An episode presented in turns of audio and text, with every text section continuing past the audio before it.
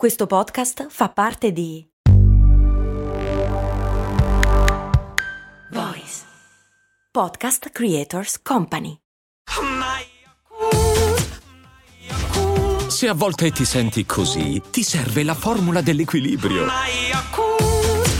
Yakult Balance, 20 miliardi di probiotici LCS più la vitamina D per ossa e muscoli. Se mi ascoltate da un po' sapete che ho una certa avversione per i modi di dire in generale, ma ce n'è uno che mi sta veramente antipatico anche perché non sapevo che cosa cazzo volesse dire, cioè mangiare a quattro palmenti.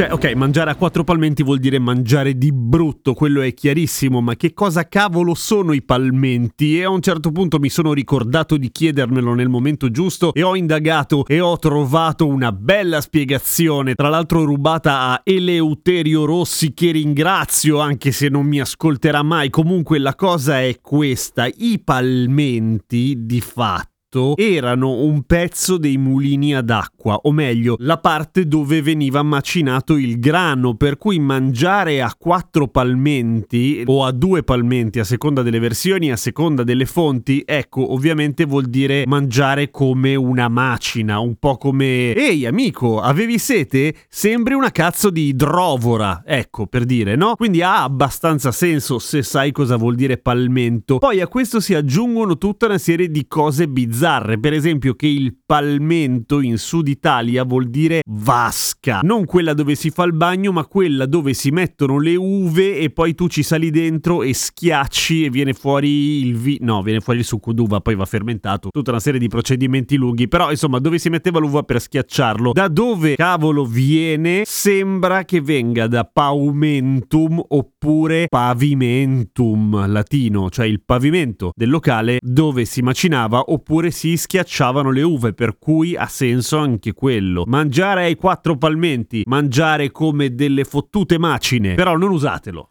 È un modo di dire, dite mangiare tanto, trovate un sacco di altre metafore inventate, similitudini colorite che rendano meglio l'idea, anche perché palmenti fa più pensare agli alberi e a persone percosse da palme. A domani con cose molto umane!